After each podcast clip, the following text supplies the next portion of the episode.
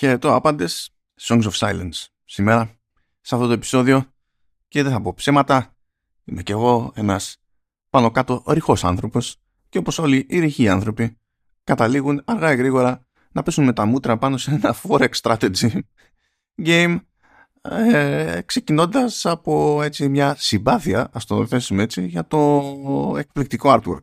Και ε, έτσι κατέληξαν στο περίπου στο Songs of Silence εντάξει τώρα στο περίπου όμως διότι ήμουν λίγο περίεργος και για το τι κουμάντο θα πρέπει να κάνει ο παίκτης στις κάρτες που έχει το παιχνίδι. Ένα από τα πρώτα πράγματα που είπα όταν έσκασα τέλος πάντων σε εκείνο το ραντεβού είναι ότι παιδιά κοιτάξτε να δείτε από όλα τα παιχνίδια που έχω κλείσει να δω στη, στην έκθεση ε, ένα καταδέχτηκα τέλος πάντων που έχει κάποιο είδους σχέση με κάρτες διότι δεν αντέχω άλλο παιχνίδι που υποτίθεται ότι βασίζεται στο πέρα δόθε των, των καρτών. Δεν αντέχω άλλο. Έχουν βγει 100 εκατομμύρια παραλλαγές. Δεν έχει σημασία πόσο καλά είναι, πει όχι, δεν την παλεύω. You're in luck, μου λένε οι Γερμανοί, Βαβαροί, ήταν και από δίπλα δηλαδή, για τα δεδομένα της Gamescom, από κοντά οι άνθρωποι. Λέει, κοίταξε να δεις, δεν καταπιάνομαστε εμείς με deck building και τέτοια. Υποτίθεται ότι χρησιμοποιούμε κάρτες πιο πολύ ως ability των heroes και αυτό. That's it. Όλο το υπόλοιπο το έχουμε. Είναι είναι κλασική περίπτωση strategy, ενίοτε σε πραγματικό χρόνο, όταν μιλάμε για τις μάχες μάχες, οι λοιπές κινήσεις τέλος πάντων εξερεύνησης και τα λοιπά στο, στο χάρτη είναι πιο πολύ στη λογική να το πω τώρα στο πολύ περίπου έτσι ε, λίγο civilization, λίγο heroes of might and magic και πάει λέγοντας.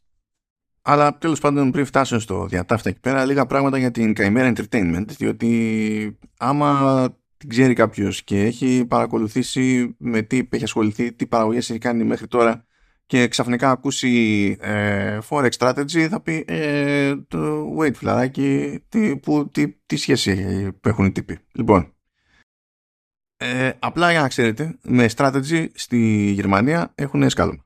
Γενικά. Έτσι. Γι' αυτό έχουν και, υπάρχουν και πολλές γερμανικές παραγωγές που εντάσσονται στο είδος Οπότε δεν είναι καθόλου περίεργο. Είναι κατά μέσο όρο σχέση με άλλες ευρωπαϊκές χώρες και αρκετά πισάδες οι Γερμανοί. Όχι, εντάξει, στο, προ, στο λεγόμενο πρώην Ανατολικό μπλοκ την να είναι ακόμη πιο πισάδες ε, λόγω συγκυρίας, αλλά και η Γερμανία για το στυλ της, τέλος πάντων ως χώρα, είναι λίγο πιο πίσω χώρα από αυτό που περιμένει συνήθως κάποιος. Και η Chimera Entertainment γενικά έχει μπλέξει με μικρές παραγωγές μέχρι τώρα σχετικά ε, με contract work και λογαριασμό τρίτων. Δεν είναι τεράστια ομάδα, αλλά δεν είναι και τρίσκο κούκος. Υποτίθεται ότι είναι 70 ε, μόνιμοι και οι όποιοι εξωτερικοί συνεργάτες. Αλλά και όλοι αυτοί δεν έχουν ρηχτεί πάνω στο Song of Silence. Καμιά τριανταριά λέει είναι ε, συνήθως τέλος πάντων σε αυτή την, την παραγωγή, γιατί έχουν και άλλα πράγματα να κάνουν. Μεταξύ των άλλων αυτών ε, ε είναι και το, και το Shadow and Bones Destinies που είναι είναι σε IP που ελέγχει τον Netflix και στην ουσία μιλάμε για μια παραγωγή που θα βγει για, σε iOS και, και Android μέσω τέλος πάντων το, της υπηρεσίας Netflix.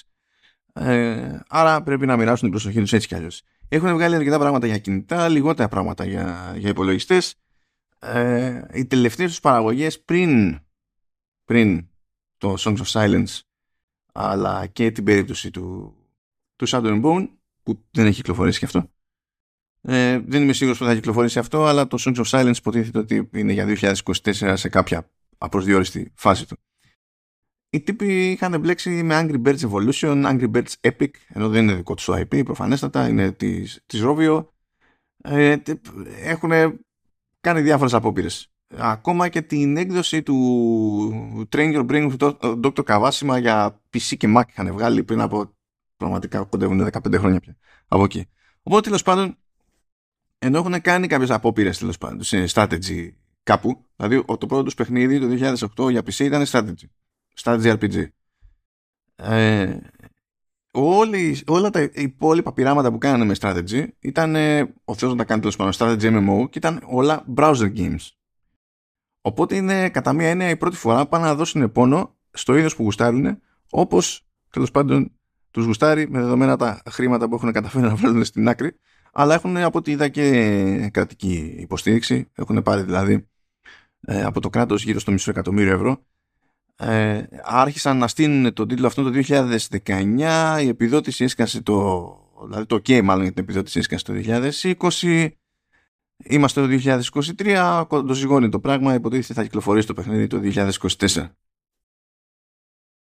όπως αντιλαμβάνεστε λόγω είδους υπάρχουν πάντα πράγματα να πει κανείς για, για μηχανισμούς και θα την κάνουν την απόπειρα με βάση τα πρώτα δείγματα τέλος πάντων ε, από το ραντεβού που είχα. Αλλά θέλω να σταθώ λίγο σε οικαστικά και τα συναφή διότι οι τύποι έχουν κάνει ένα πολύ συγκεκριμένο κονέ για συνθέτη και συνεργάζονται με τον Χιτώση Σακιμότο για τη, για τη μουσική επένδυση του παιχνιδιού ο οποίος είναι ένας στοιχείος στο, στο είδος. Ε, για να καταλάβετε ας πούμε έτσι, έχει γράψει μουσική ξέρω εγώ για το Ogre Battle 64 του 99 ε, αλλά σχεδόν νομίζω και για οτιδήποτε σε αυτό το, το brand, δηλαδή και αργότερα για το Tactics Ogre, το, το The Night of Lodis, ε, αλλά ακόμη και το πιο πρόσφατο, έτσι, το περσινό στην ουσία Tactics Ogre Reborn, έχει μπλέξει με Final Fantasy 12 The Zodiac Age, του, του 17 που ήταν η επανέκδοση, έχει μπλέξει ε, με, με Dragon's Crown, έχει μπλέξει με Odin Sphere, έχει μπλέξει με Valkyria Chronicles, ε, ε, δίνει, δίνει. Ο, ο άνθρωπος ήταν και στο πρωτότυπο Final Fantasy 12 δεν ήταν μόνο στην, στην επανέκδοση προφανώς. Ε, είναι είναι έτσι είναι πανευτυχείς οι Γερμανοί που κάνανε αυτό το κονέ και μπορώ να τους καταλάβω. Τα πρώτα δείγματα εκ των πραγμάτων έτσι μπορείτε να τα ακούσετε στα επίσημα τρέιλερ. Ε, και θα δούμε από εκεί πέρα στο, στο τέλος αυτό είναι το ένα το κομμάτι της μουσικής. Το, το άλλο είναι το, το γενικότερο εικαστικό ε, που τέλος πάντων είπα ότι στην αρχή με τράβηξε το artwork και έκανα ειδική συζήτηση σε αυτό ε, γιατί οι επιρροές φαίνεται να είναι και κυρίως art nouveau και όντως, όντως δηλαδή αν καθίσετε και το ψάξετε το, το ένα θυμίζει το άλλο δεν πατάει ακριβώς πάνω στη λογική της art nouveau βασίζεται όμως ε, αισθητά. Έπρεπε δηλαδή να πέσει και χέρι μετά να, πάμε, να πάνε σε κάποια πράγματα λίγο κόντρα στα, στις συνήθειες του, του, του ρεύματος εκείνου για να εξυγχρονιστεί λίγο ας πούμε η κατάσταση. Και όχι μόνο αυτό. Υποτίθεται ότι όταν θέλεις να καταλήξεις με ένα μάτσο μονάδες που κινούνται πέρα εδώ στο χάρτη και τα λοιπά που είναι 3D έτσι μπορεί το artwork σου να, είναι ξέρω εγώ 2D και να είναι εντυπωσιακό με έναν τρόπο χ αλλά αυτό δεν πάει να πει ότι πηγαίνεις και το κότσαρες έτσι όπως είναι σε 3D και βγαίνει η άκρη πρέπει να είναι εύκολο να ξεχωρίζει ο παίκτης μονάδες, πληροφορίες και τα λοιπά σε μια κλίμακα χ Οπότε πρέπει να πέσει χέρι και, και προσαρμογή όταν ξεφεύγεις από τις δύο διαστάσεις. Και από ό,τι μου είπαν εκεί πέρα που κοπιάσανε περισσότερο ήταν στη σχέση τους με το line art. Και ναι, φαίνεται. Φαίνεται και, στο, και στη διάρκεια του gameplay. Αλλά παιδιά, τα εικαστικά που έχουν για την πρόθεση είναι εκπληκτικά. Δηλαδή, ό,τι έχουν κάνει για αφήσεις, ξέρω εγώ. Είναι, είναι, είναι εκπληκτικά. Εκπληκτικά. Δηλαδή, είχα πάθει πλάκα όταν ε, το πέτυχα σε ανακοίνωση ας πούμε εξακολουθώ και τα χαζεύω εδώ και συνεχίζω να παθαίνω πλάκα είναι, είναι φοβερή όλη αυτή η, η γραμμή που έχουν ακολουθήσει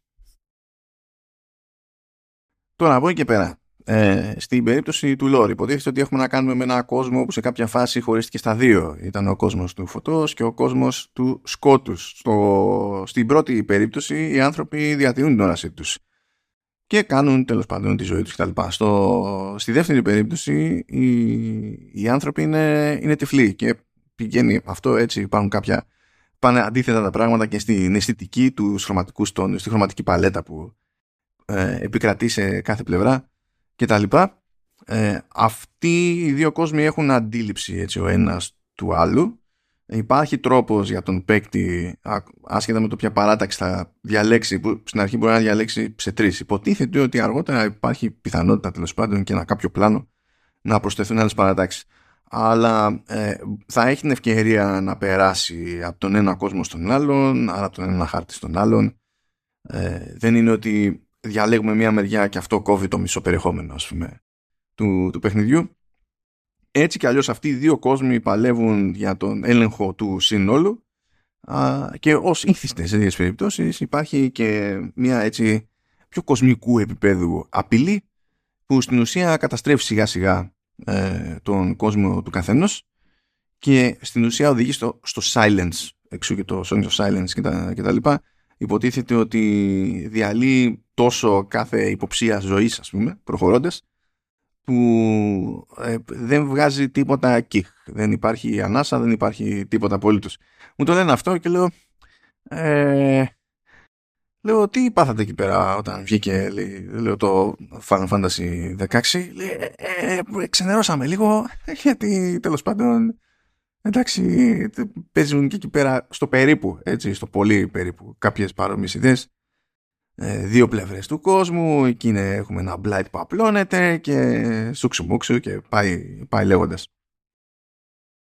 Όσοι σε τέτοιες περιπτώσεις υπάρχουν και κάποιοι σε αυτόν τον κόσμο που είναι φανατικοί και δεν, δεν κρατιούνται να έρθει το Silence, να μην μείνει κολυμπηθρόξυλο, είναι ενθουσιασμένοι. Θεωρούν ότι είναι ό,τι καλύτερο μπορεί να συμβεί.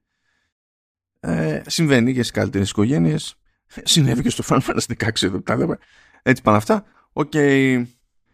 Υπάρχει campaign, αλλά έχει κάπως τη λογική roguelite. Δηλαδή τα campaigns είναι σχετικά γρήγορα ε, θα φτάσουμε κάπου με, στο τέλος ας πούμε αλλά με επόμενα runs έχουμε το περιθώριο να δούμε και άλλα κομμάτια της ιστορίας ή να ανοίξουμε και άλλα campaigns στον εκάστοτε τέλος πάντων από τους δύο κόσμους του παιχνιδιού και χτίζεται αυτό προχωρώντας. Τώρα στο demo αυτό δεν φαινόταν ούτε για πλάκα. Στο demo δεν ε, υπήρχε καν και ε, τζούρα από τον, το σκοτεινό τον κόσμο. Έτσι, είδαμε μόνο το, το φωτεινό. Απλά το λέω έτσι, για την ιστορία και υποτίθεται ότι ε, ναι μεν ε, υπάρχει έτσι και αφήγηση στην όλη φάση αλλά αυτό σημαίνει τέλος πάντων ότι κάποια πράγματα ε, εξηγούνται και έμεσα δηλαδή έτσι κάπως χτίζεται το, το lore θα βρίσκεται δηλαδή έγγραφα και τα λοιπά και θα διαβάζετε και κάπως έτσι θα αποκτάτε έτσι καλύτερη αντίληψη της μεγάλης εικόνας Πάμε όμως και στο μηχανικό της υπόθεσης. Λοιπόν, τι παίζει; Υποτίθεται ότι σε κάθε περίπτωση κομμαντάρουμε στρατιές. Και κάθε στρατιά αποτελείται από κάποιες μονάδες. Όταν λέμε μονάδες όμως, δεν εννοούμε ότι ε, έχουμε τέτοια καλά ε, ένα κεφάλι, ίσως μία μονάδα. Ε, μπορεί να ισχύει και αυτό. Αλλά εξαρτάται από το ποιόν τέλος πάντων του, του όπλου, ας το πούμε έτσι. Τέλος πάντων, ε, οπότε σε μια περίπτωση μπορεί να έχουμε, δηλαδή μια θέση ε, μονάδας παίρνει έτσι κι αλλιώς ο, ο ήρωας που διαλέγουμε και εκείνος ηγείται ε, ε, του, της στρατιάς. Ε, αλλού βέβαια μπορεί να έχουμε παραπέρα ξέρω εγώ υπηκό και να είναι πολλαπλά άλογα, ε, στρατιώτες απλούς, μπορεί να έχουμε τοξότες, ε, μπορεί να έχουμε άλλους με δόρια και, και τα λοιπά. Δεν είναι καν αυτονόητο ότι στη στρατιά θα έχουμε μόνο επιθετικές μονάδες. Ας πούμε από ένα σημείο και έπειτα ε, έχουμε μονάδες που είναι τα μπαγκάζια της στρατιάς και εκεί πέρα υποτίθεται ότι πηγαίνουμε και χώνουμε τα όποια λάφυρα έχουμε μαζέψει και, και τα συναφή πράγμα που πρέπει να συνυπολογίζουμε υποτίθεται άρα παίζει ρόλο το, ε, έχουμε το περιθώριο να καθορίσουμε τη διάταξη των μονάδων μέσα στη στρατιά και παίζει ρόλο αυτή η διάταξη διότι ε, μας καθιστά λιγότερο ή περισσότερο ευάλωτος από την α ή τη β ε, μεριά υποτίθεται ότι κάποιος μπορεί να επιτεθεί το, την μπάντα που έχει τα μπαγκάζια για να χάσουμε περιουσία ε, που για να την εξασφαλίσουμε πρέπει να προλάβουμε να φτάσουμε σε κάποια πόλη τέλος πάντων που υποτίθεται ότι μας ανήκει, λειτουργεί ως βάση ας πούμε, τα παρκάρουμε εκεί και είμαστε τσετ. Ε, παίζει, ρόλο, ε, παίζει ρόλο η τοποθέτηση των μονάδων ακόμη και στην περίπτωση της καταδίωξης. Ε, είτε εμείς καταδιώκουμε τον εχθρό μετά από μία μάχη τέλος πάντων που αποφάσισε ο εχθρός να παρατήσει επειδή δεν του πήγαινε, ε, ή ο, ή ο εχθρός καταδιώκει εμάς. Και όλη αυτή η φάση, ειδικά με την καταδίωξη, παίζει επίσης ρόλο, διότι ναι, μεν μπορεί να σου σαπίσει κάποιος τη, τη στρατιά, αλλά αν καταφέρεις και επιστρέψεις σε κάποιο, κάποια φιλική τέλος πάντων πόλη, σε κάποιο είδους καταφύγιο, ας το θέσουμε έτσι, έχουμε το περιθώριο να αναπληρώσουμε τις μονάδες μας. Άρα το, ε, δηλαδή όταν έρχεται η ώρα και κάνουμε μια μάχη ε, δεν συμφέρει να πούμε ε, εντάξει πάει αυτή η στάτια ξέρω εγώ και τι έγινε υπάρχει κίνητρο έτσι να το προσέξουμε το, το πράγμα οπότε έχουμε πολλά πράγματα να σκεφτούμε στη, στη διάταξη των, των πραγμάτων.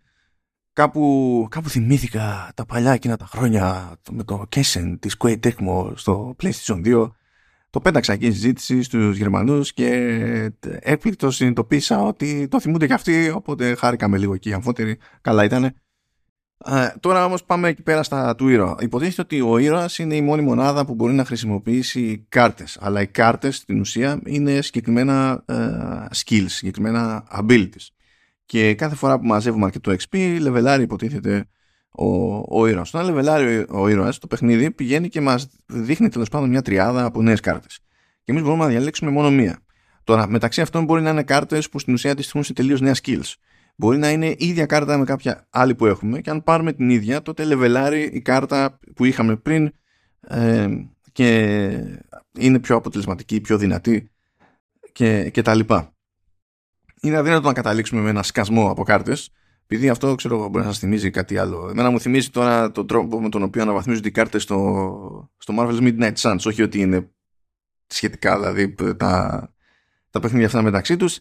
Απλά από ένα σημείο και έπειτα εκεί πνίγεσαι τις κάρτες, ας πούμε. Εδώ δεν παίζει διότι το υψηλότερο level για τον ήρωα ε, είναι, το, είναι, είναι το δέκατο. Και υποτίθεται ότι υπάρχουν ε, πάνω από 100 κάρτες άρα είναι λίγο στην τύχη το ποιες θα περάσουν από μπροστά μας και να πρόκειται σε εμάς να κάνουμε τις επιλογές που θεωρούμε ότι βγάζουν περισσότερο νόημα με τα δεδομένα του καθεράν. Σίγουρα όμως δεν μιλάμε για μια κατάσταση που τέλος πάντων αν λάραμε για πάντα μπορούσε να φτάσει ξέρω εγώ στο 50 ο, ο ήρωας θα πηγαίναμε και θα καταλήγαμε με ένα μάτσο κάρτες ή με λίγες και τόσο ενισχυμένες που θα καθάριζαν το σύμπαν και τέτοια. Αυτά τα, τα γλιτώνουμε με τη συγκεκριμένη δομή του παιχνιδιού. Μ' άρεσε πάντως πάρα πολύ ότι ε, υπήρχε αρκετή λεπτομέρεια στη, στις δυνατότητες που έχουμε να παίξουμε με τις διατάξεις. Στην αρχή φαίνεται να είναι λίγο πιο απλά τα πράγματα από την άποψη ότι ε, πρώτα απ' όλα δεν είναι όλοι οι ήρωες σε θέση να κουμαντάρουν τον ίδιο όγκο στρατιάς. Παίζει λίγο ρόλο αυτό. Και καμιά φορά με το leveling κάποιος μπορεί να, ε, εκτός από μια κάρτα ακόμη που θα διαλέξει ας πούμε, ε, να έχει κέρδος και μία ακόμη θέση για έξτρα μονάδα στη, στη στρατιά του. Παίζει, παίζουν και αυτά. Μ' άρεσε το ότι έπρεπε να ρυθμίζουμε κάπως τα, τα μπαγκάζια στη, στην όλη φάση. Αυτό σημαίνει, ό, όλα αυτά σημαίνουν ότι δεν έχουμε να σκεφτούμε μόνο πράγματα μέσα στη μάχη, που η μάχη εκτελήσεται σε πραγματικό χρόνο, οπότε έχουμε το περιθώριο να διαλέξουμε ομαδικά μονάδες και να πούμε πηγαίνετε και κάνετε ντου εκεί. Ε, ή να πάρουμε μία-μία τη μονάδα, πήγαινε εσύ εκεί, κάνε αυτό, πήγαινε εσύ, κάνε τ' άλλο είναι σαν να είμαστε περίπου σε ένα ταμπλό και να παίζουμε στις δύο πλευρές και το ζήτημα είναι ποιος θα κερδίσει το πλεονέκτημα, ποιος θα σηκωθεί και θα φύγει για να γλιτώσει, ποιος θα εξαϊλωθεί τελείως. Παίζουν όλα αυτά. Και μπορεί να χτυπηθούμε για τον έλεγχο μιας γέφυρας, μπορεί να χτυπηθούμε για τον έλεγχο μιας πόλης, μπορεί να γίνει εκεί πολιορκία. Υπάρχουν όλα αυτά τα, τα σενάρια. Από εκεί και πέρα, όταν κινούμαστε στο χάρτη και έτσι ξεδιαλύνεται το fog of war, η λογική είναι λίγο διαφορετική. Έχουμε, ε, αντιμετωπίζουμε το σύνολο τέλος πάντων. Δηλαδή δεν ελέγχουμε τα επιμέρους της στρατιάς, ελέγχουμε την κάθε στρατιά σαν να είναι ένα σύνολο, ένας όγκος τέλος πάντων από, από μονάδες. Και έχουμε συγκεκριμένα movement points και αυτό επηρεάζει την εμβέλεια στην οποία μπορούμε να κινηθούμε σε κάθε περίπτωση και πρέπει να στηθούμε αναλόγως, να δούμε αν με βάση τα movement points που έχουμε είναι ρίσκο, μικρό, μεγάλο ή και όχι τέλος πάντων να κινηθούμε προς κάποια κατεύθυνση. Ε, αν θα προλάβουμε να φτάσουμε εμείς πρώτα στον εχθρό για να τον ιδιάσουμε ή αν θα προλάβει να μας φτάσει εκείνος και να ξεκινήσουμε με μειονέκτημα. Και φυσικά ε, έχουμε το περιθώριο να πάμε να βρούμε νέες τοποθεσίες και να χρησιμοποιήσουμε κάρτες. Ε, είτε για να διαλύσουμε μια τοποθεσία στα εύκολα. Έχει έχει έτσι μια φιλειρηνική ε, κάρτα που λέει ε, Burn the city down και λέω ok, okay, απλές λύσεις ε, υπάρχουν και κάρτες που φυσικά θα μας δώσουν το περιθώριο να, ε, να χτίσουμε κάτι δικό μας εκεί και να έχουμε μια έτσι πιο πρόχειρη βάση που θα μας διευκολύνει ύστερα και να ε, αναπληρώνουμε τα κενά από τις απώλειες της μάχες αλλά να πηγαίνουμε και να κάνουμε και τις καταθεσούλες μας για να μην έρθει και μπασταρπάξει κάποιος την περιουσία και έχουμε μετά άλλα προβλήματα. Φυσικά ε, με περίπου τέλος πάντων μισή ώρα καθαρό gameplay και μισή ώρα κουβέντα το κατά πόσο αυτά καταλήγουν να είναι ισορροπημένα είναι άγνωστο.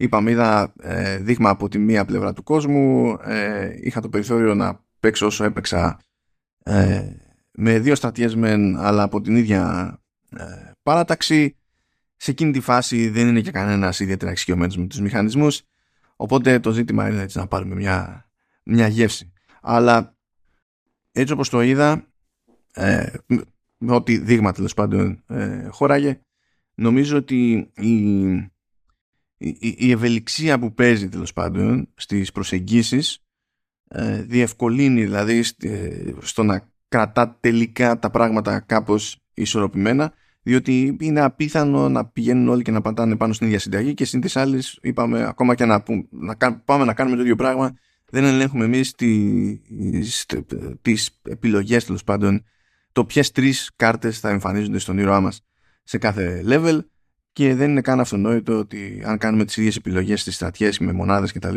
θα κάνουμε κάθε φορά ίδιες επιλογές ως προς τον ήρωα της υπόθεσης. Τώρα, υπάρχει το κομμάτι που είναι το single player, εντάξει, Υπάρχει όμως και skirmish mode και υπάρχει και multiplayer mode.